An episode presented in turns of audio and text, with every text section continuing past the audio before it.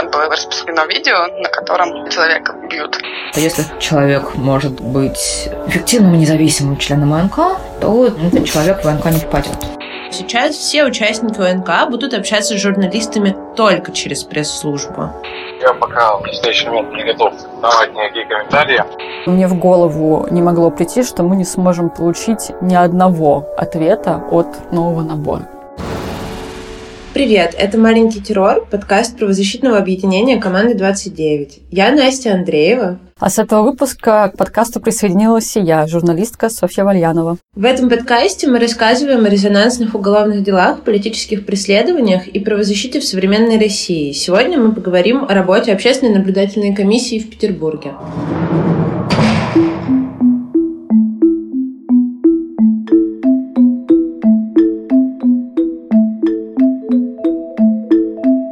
ОНК – это комиссия, которая следит за соблюдением прав людей в местах принудительного содержания. И за последние пару лет в Петербурге она стала популярна благодаря тому, что рассказывала о пытках в СИЗО и пытках сотрудниками ФСБ. Но, возможно, сейчас больше комиссия не будет так открыто заявлять о нарушениях, и совсем непонятно, будет ли она освещать дальше тему пыток. Члены ОНК могут посещать отделы полиции, колонии, СИЗО, и они следят за тем, чтобы заключенные там находились в нормальных условиях, чтобы их права не нарушались, их не избивали сокамерники или сотрудники учреждения.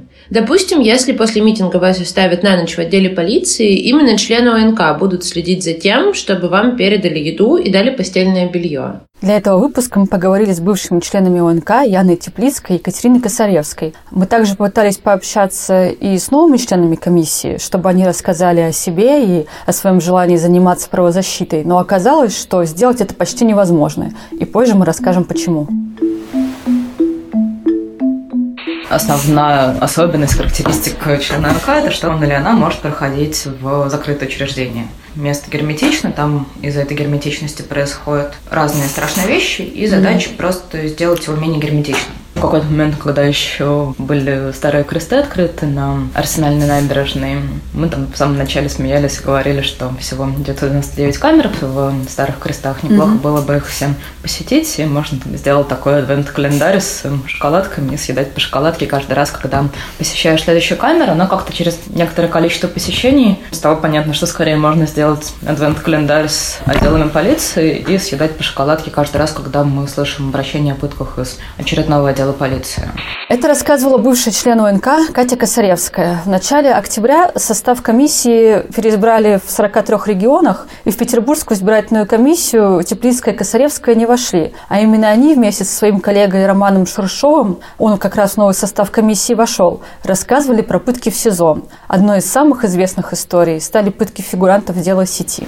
В начале 2017 года в Петербурге и Пензе арестовали антифашистов, которых обвиняли в создании террористического сообщества «Сеть». Несколько фигурантов заявляли о пытках при задержании. Члены Петербургского ОНК зафиксировали следы пыток электрошокером на четырех фигурантах дела – Армане Саганбаеве, Викторе Филинкове, Игоре Шишкине, Юлии Бояршинове и свидетели по делу Илье Капустине. Игорь Шишкин признал вину и получил три с половиной года колонии. Это показания Виктора Филинкова, которые зачитывает участник спектакля театра «Док пытки» Алексей Полихович. Я был в панике. Было очень страшно. Я сказал, что ничего не понимаю, после чего получил первый удар током. Я снова не ожидал такого и был ошеломлен. Это было невыносимо больно. Я закричал, тело мое выпрямилось. Человек в маске приказал заткнуться и дергаться. Я вжимался в окно и пытался отвернуть правую ногу, разворачиваясь к нему лицом. Он силой восстановил мое положение и продолжил удары током. Яна Теплицкая и Катя Косаревская и раньше знали, что людей пытают в отделах полиции и СИЗО, но доказать и получить свидетельство им не удавалось. Первым человеком, на котором они увидели свежие следы пыток и который открыто заявил, что его пытают, был именно Виктор Филинков. Вот как об этом вспоминает Катя Косаревская. Мы увидели Виктора Филинкова, который говорил нам о том, что его пытали и показал следы от электрошокера. В тот же самый момент мы не знали, где находится другой фигурант по этому делу Игорь Шишкин. Он тогда еще не был в СИЗО, мы тогда еще не избрали меры пресечения. Поэтому, когда я разговаривала с Виктором Филинковым, я слушала его и понимала, что то, о чем он рассказывает в этот момент, может прямо сейчас происходить с Игорем Шишкиным. Где-то часть это была беспомощность, часть это был конечно, такой всплеск адреналина, потому что им просто ощущение того, что необходимо что-то делать, необходимо придавать эту публичность, тем более, что Виктор был согласен и сам хотел публичность, то было не удивление, но столкновение с тем, о чем я до этого слышала, но заходя в каждый следующий следственный изолятор, не знала, что столкнусь с этим лично. Яна Теплицкая вспоминает, что после того, как стало понятно, что Игоря Шишкина пытают так же, как и Виктора Френкова, она пыталась это остановить. Мне очень было важно остановить пытки Игоря Шишкина и попасть к нему. И я попыталась задействовать все, что у меня было, все телефоны каких-то приличных людей разных органах, не знаю, власти, не власти. И оказалось, что это абсолютно невозможно ничего сделать. Потому что вот моих ресурсов не хватает. Люди либо исчезают, не берут трубки, либо берут и пытаются что-то делать, но это не имеет никакого успеха. То, что я могла сделать не звонками, а, там, не знаю, официальными обращениями, но просто быстрее сделать звонком. Потому что прямо сейчас, например, вот Андрею Бабушкину мы звонили, Андрей Бабушкин делал все, что от него зависит, звонил и дежурному прокурору, и не только ему. В общем, для меня это первые пытки Игоря Шишкина, которые происходили в режиме онлайн, и которые нам удалось остановить. И дальше, более-менее, все, что я делала, что не было рефлекторной реакции на события, а какой-то попыткой что-то свое сделать, это придумать, какой вообще у нас есть механизм, что мы можем вообще сделать в ситуации, когда, если или когда такое повторится, как мы вообще будем это останавливать. Старом созыве ОНК было 25 человек, в новом уже 40, и, конечно, не все члены ОНК уделяют внимание только пыткам. Кто-то заключает договоры на передачу телевизоров и холодильников в СИЗО для заключенных. Другие проверяют условия в закрытых психиатрических учреждениях, защищают права несовершеннолетних заключенных или добиваются хороших условий содержания в отделах полиции и следственных изоляторах. Вот чего удалось добиться ОНК в Петербурге и других регионах. За три года нас, как членов ФНК, мы, кажется, добились ремонтов каких-то двух или трех отделах полиции. Мы, к сожалению, не сделали так, что постельное белье выдают всем задержанным административным и уголовным, но у нас получилось сделать так, что сотрудники полиции, которые не выдают постельное белье, отлично знают, что они совершают нарушения. Если говорить про историю успеха, то можно вспомнить Екатеринбург и ОНК третьего созыва, позапрошлого, где члены ОНК, в том числе Вячеслав Башков, очень много занимались отделом полиции и в Екатеринбурге, и потом еще ездили в Тагил.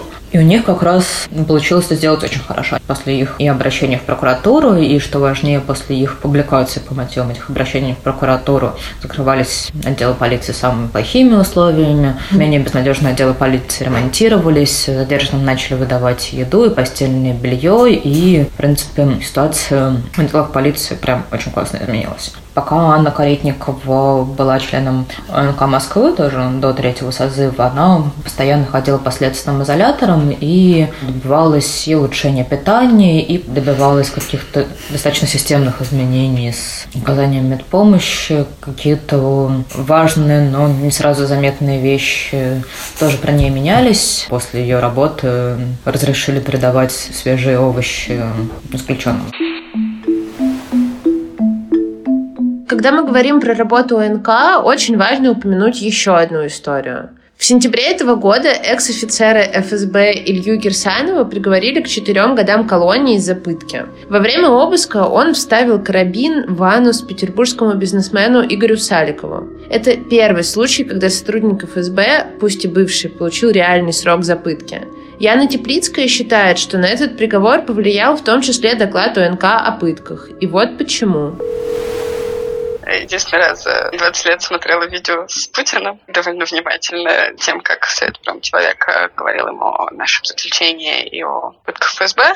И там видно, что нам Галепин, например, ему просто тяжело произнести эту фразу, потому что он привык говорить почему-то, что ФСБ не пытают, пытают в СИН МВД. И поэтому он произносит, что даже в последнее время вдруг появилась информация. Вот. В общем, это действительно изменение ситуации, действительно, несмотря на то, что пытки со стороны сотрудников ФСБ были массовые уже давно, я так понимаю, ни разговора публичного об этом не было, ни позиции уважаемых правозащитных организаций людей по этому поводу особо не было. И мне кажется, что до заседания Совета по правам человека запустило какой-то механизм, который как-то что-то в этом меняет. Я не знаю, в лучшую сторону или просто порядок лучше будут, но, но меняет. Речь идет о заседании Совета по правам человека в декабре 2018 года, когда Путину рассказали о делах сети и нового величия. Вот то самое обращение руководителя Комитета против пыток Игоря Каляпина. Я считаю, что если сотрудники правоохранительных органов будут понимать, что за пытки наказывают, то они поймут и то, что пытать нельзя. Они найдут возможность работать законно. Они умеют это делать. Кто не умеет, те, наверное, должны будут просто уволиться. Сейчас фактически у нас запрет пыток носит абсолютно декларативный характер. У нас за нарушение этого запрета наказание, как правило, не следует в подавляющем большинстве случаев. И это происходит и в Федеральной службе исполнения наказаний, и в полиции. И вот, к сожалению, сейчас появились сообщения о том, что пытки начали применять сотрудники Федеральной службы безопасности. И вот что тогда на это ответил Путин. Меня, честно говоря, забеспокоило то, что вы сказали по поводу того, что совершаются какие-то правонарушения в отношении несовершеннолетних в рамках тех организаций или что движения, я не знаю, что это такое. Это, это название, официальное название дел, новое величие. А, ну вот, значит... Да. Вам не докладывали об этих делах? Нет. И, безусловно, с этим нужно поразбираться. Это, здесь я согласен с вами. Здесь это было бы здорово. В общественной наблюдательной комиссии могут возникать разногласия. Например, одни члены ОНК могут заявлять о нарушениях, в то время как другие будут отрицать, что эти нарушения были. Конечно, чаще всего это касается пыток. Именно такая ситуация произошла в Петербургском ОНК несколько месяцев назад. 7 августа этого года сайт ГУЛАГу.нет опубликовал видео пыток в новом петербургском изоляторе «Кресты-2». Теплицкая и Косаревская заявили, что в СИЗО есть камеры, где сокамерники избивают заключенных по указанию руководства СИЗО и вымогают у них деньги и заставляют давать явки с повинной. Такие камеры стали называть пресс-хатами. Председатель НК Александр Холодов тогда заявил, что никаких пресс-хат в «Крестах-2» нет, а между заключенными возник бытовой конфликт. Там было распространено видео, на котором человека бьют в камере крестов. Там сначала была информация, которую, во-первых, противники Крестов заставили подписать пострадавшего, а потом ее же публично произнес Холодов о том, что якобы этот парень взял сигареты. Причем там было как-то очень странно, что он якобы украл общие сигареты. Он очень смеется, потому что если сигареты общие, как их можно украсть? В итоге Яна и Катя приехали в Кресты вместе с председателем ОНК Александром Холодовым. Тогда только его опустили к заключенным, избивавшим сокамерников, и назвали имя пострадавшего, а девушкам нет. Позже выяснилось, что избиением подвергался не один, а трое заключенных. Сначала мы нашли свидетелей, тех, кто видел избитого после избиения. Потом узнали, когда опрашивали, что на самом деле жертв было больше, не меньше, чем три человека. Им тоже потом пришлось это признать. Но на этом все и закончилось. Одну из трех жертв убедили отказаться от его слов, сказать, что повреждения на нем были нарисованы пищевыми красителями, ну и так далее.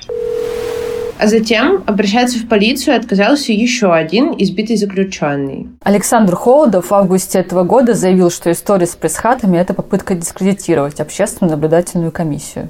Все факты кто-то взял, собрал воедино и попытался это представить как какие-то системные нарушения во ФСИН. И мне кажется, что вот эти вот факты пытались собрать воедино не для того, чтобы обвинить ФСИН, а для того, чтобы в первую очередь показать, что ОНК Петербурга не работает. Сейчас выборы, сейчас люди подают заявления, сейчас сейчас общественная палата будет рассматривать новый состав, кто в него попадет, кто нет. И на фоне этого, мне кажется, кто-то пытается дискредитировать действующих членов ОНК все публичные вставания на сторону силовиков во всех медийных историях. Это было только с МВД и ФСИН, с ФСБ такого не было. То есть в ситуации дела сети не было никаких таких попыток Холодова. И кроме того, надо сказать, что во всем остальном никакого противодействия не было. И вообще все это время ну, Холодов это обещал в начале, и, в общем, это вполне придерживался, что не будет мешать нам работать. И, в общем, действительно не мешал нам работать.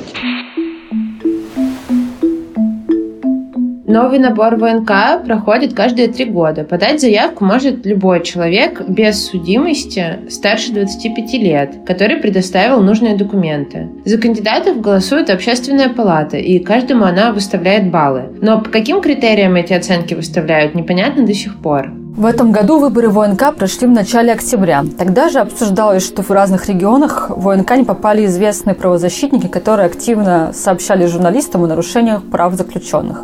Так, в комиссию не взяли членов московской хельсинской группы, руководителя отделения Комитета против пыток Анастасию Гарину и правозащитницу Зою Светову. Но в комиссию удалось попасть члену СПЧ и главе Комитета против пыток Игорю Каляпину и журналистке Лене Масюк, которая регулярно писала о пытках и вымогательствах в СИЗО Москвы.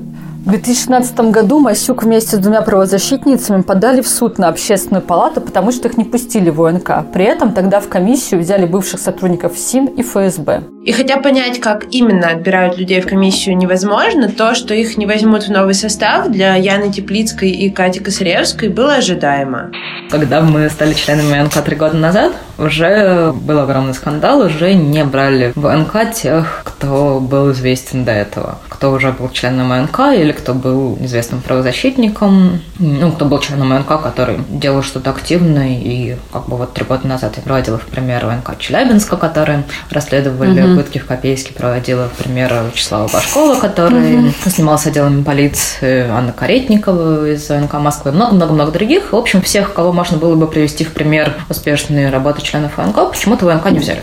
И были и запросы, были и суды, но это ничем не закончилось. Поэтому сейчас было понятно, что если какая-то неизвестная высшая сила догадается, что человек может быть эффективным независимым членом ОНК, то этот человек в ОНК не попадет так происходят последние наборы. Не берут активных членов НК в следующий созыв. И можно по регионам посмотреть, что людей одновременно активных и общающихся со СМИ, активных, которых при этом слышно, их нигде не взяли, насколько я могу судить. Изданию «Знаком» Холодов рассказал, что девушки не получили рекомендацию Общественной палаты города, а их коллега Роман Шершов получил и прошел в комиссию. Хотя Холодов сам же сказал, что эта рекомендация была не обязательной. Кроме того, у Теплицкой и Косаревской были рекомендации рекомендацию полномочного по правам человека в Петербурге. А еще Холодов назвал вот такую причину. Были вопросы к их поведению. Например, однажды они пришли в колонию строгого режима без лифчика. Их не пустили сотрудники, беспокоясь о безопасности девушек. В журналах строгой отчетности в СИН они рисовали рожицы. А это официальный документ. Наверное, на это тоже могли обратить внимание при отборе. Мы попытались взять комментарий у самого Александра Холодова, но он отказался с нами говорить. Сперва он написал, что у него мало времени, и он вынужден выбирать для общения только самые популярные СМИ, а узнав, что у нас нет регистрации Роскомнадзора, заявил, ну, тогда я тоже СМИ, договоритесь, чтобы мне завтра Путин интервью дал. Тогда мы решили пообщаться с людьми из нового набора, но в итоге получали вот такие ответы. Я пока в настоящий момент не готов давать никакие комментарии. Угу. Работаю у НК, посмотрю, присмотрюсь, ну и дальше уже, может быть, комментарии буду давать. Пока рано. Это запись разговора с новым членом УНК Дмитрием Третьяковым, частным детективом и вице-президентом Международной ассоциации детективов. С нами отказались говорить 10 человек, пришедших в УНК. Часть из них отправили нас в пресс-службу, часть проигнорировали сообщения. Даже когда мы попросили одного из собеседников просто рассказать о себе и своем желании быть в ОНК, он ответил, что эта информация также есть у пресс-службы. Пообщаться с нами согласилась правозащитница Лена Шахова, но, к сожалению, до декабря она в отпуске, поэтому поговорить с ней до выпуска этого эпизода нам не удалось. Кратко ответил нам только стоматолог и учитель школы боевых искусств Марат Баишев. Он написал, что хочет сделать мир лучше и следить за правильностью выполнения закона. А пресс-секретарь комиссии Георгий Красавцев рассказал, что сейчас все участники ОНК будут общаться с журналистами только через пресс-службу. В прошлом созыве ОНК была пресс-служба тоже? Нет, в прошлом созыве пресс-службы не было. Это с этого года мы сделали именно потому, что не было понятно, каким образом взаимодействовать. Сейчас у нас каждый член ОНК направляется в пресс-службу, соответственно, если там ему звонят. В итоге у нас получается количество общения, соответственно, у нас информация, оно там в десятки раз выросло. Достаточно быстро это все происходит, то есть если мы старались там в течение того же дня и снабдить их фото, видеоматериалы для ответа дать. А разве не быстрее, если члены ОНК лично отвечают, не перенаправляя в пресс-службу? Ну, по-разному бывает. Просто член ОНК, он же, ну, человек занятой же, да, это не основная работа. Кто-то может себе позволить потратить время, а кому-то вы звоните, он там на основной работе, ему не отвлечься, или там он просто там не имеет под рукой там какие-то фотографии, материалы, ему проще быстренько переадресовать туда, где это точно все есть. Люди-то все разные, на 40 человек. Мы спросили Георгия и про планы ОНК на ближайшие три года, и про то, будут ли они дальше освещать истории с пытками, и про то, почему в новый набор не вошли известные правозащитники, и попросили рассказать о новых членах комиссии. Пока мы не получили ни одного ответа, потому что теперь комиссия оперативно дает только комментарии тем СМИ, в которых есть регистрация Роскомнадзора. Впрочем, можно получить пояснение как частное лицо мы сейчас жалобы рассматриваем, все жалобы, обращения и так далее. Вот как только дойдет, я не думаю, что это быстро, у нас там сейчас порядка 50 жалоб везет не отвечен, там добавляется, да. Вот как только дойдет и так далее, я попробую, попробую, да. Там еще вопросы такие, которые они требуют на некоторые из них, э, ну, некой официальной позиции, да, которую вы сможете везде потом цитировать, ссылаться на нее. Нужно как бы, чтобы это было четко выражено, чтобы было все понятно и не вызывало каких-то толкований, да, потому что, ну, у нас многие члены, ну, ОМК и новые, и старые, они как бы занимают достаточно активную позицию. Им будет приятно, что вы их цитируете и, собственно говоря, на них ссылаетесь. Все, что пока известно о новых участниках, это то, что среди них есть, например, врачи, священник и люди, которые занимаются проблемами ВИЧ, а также коллеги Александра Холодова из отделения Всероссийского общества автомобилистов, а еще участник молодой гвардии Единой России. После ухода из ОНК Яна и Катя собираются и дальше заниматься правозащитой. Катя Косаревская продолжает рассказывать про ОНК и агитировать людей за вступление, потому что в этом году переизбрали только 43 региона, и скоро будут новые выборы. Делала так, чтобы про ОНК узнавали как можно больше людей, помогала с волонтерами разбираться в документах и в том, нужно ли идти в ОНК или нет. Мы сделали проект Join ОНК и планируем продолжать их делать, потому что там, в Петербурге Петербурге набор будет только через три года, а вот в конце mm-hmm. декабря еще в 13 регионах будет новый набор, там, и в Кабардино-Балкарии, и в Смоленске, mm-hmm. еще в других местах. Ну, то есть продолжать рассказывать про ОНК с простой точки зрения, что если общественная палата не пропускает уже известных ей людей, то нужно найти как можно больше неизвестных людей. Глобально, вообще говоря, очень нужно отдохнуть, потому что мы эти три года, понимая, что это будет три года, а не три плюс три, не три плюс три плюс три, пытались сделать как можно больше, и я очень сильно выдохлась. Мне кажется, что я просто не смогу сейчас принять правильное решение, что если я прямо сейчас возьму на себя еще что-нибудь, то я это либо не потяну, либо это просто будет какая-то полная ерунда, либо это будет менее полезно, чем могло бы быть. Хорошо бы доделать какие-то срочные важные вещи, и после этого хотя бы пару месяцев отдохнуть, понять, что у меня больше нет розового мандата, который позволяет мне заходить в тюрьмы и в колонии, и как-то уже после этого думать, чем заниматься дальше.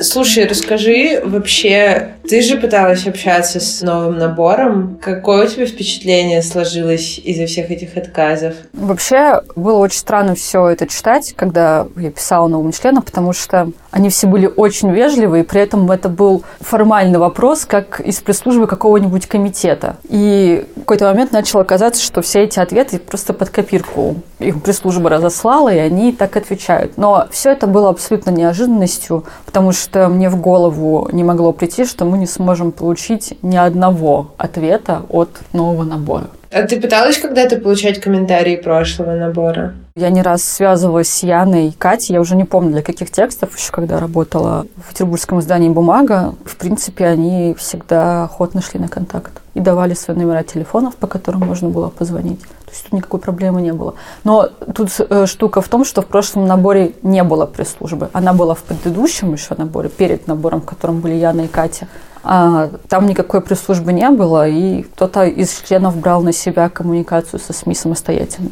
Вообще не хочется прежде времени демонизировать петербургский ОНК, потому что мы пока не знаем, что там действительно за люди и за какие направления они будут браться. А еще я так понимаю, что Яна и Катя же реально много времени тратили на помощь задержанным на митингах, пикетах протестных и так далее. И я так понимаю, что в новом УНК нет людей, да, которые бы интересовались именно протестными активностями какими-то. Да это очень хороший вопрос, потому что, опять же, непонятно, есть ли у кого-то из них такая заинтересованность, потому что никто из них не идет на контакт контакт.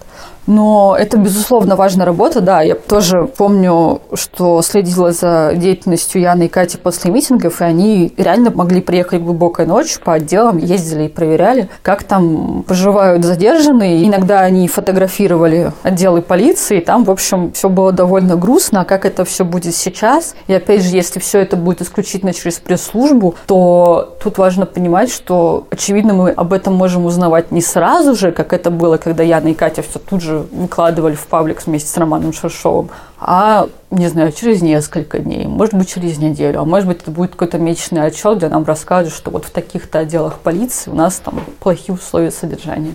Еще важно помнить, что в новом составе у нас есть правозащитница Елена Шахова, и в нем остался Роман Шарушов, который вместе с Яной и Катей тоже ходил по отделам полиции после массовых протестных акций и фиксировал следы пыток на заключенных в СИЗО. Так что это дает нам надежду на то, что ОНК все же будет нас своевременно информировать о нарушениях.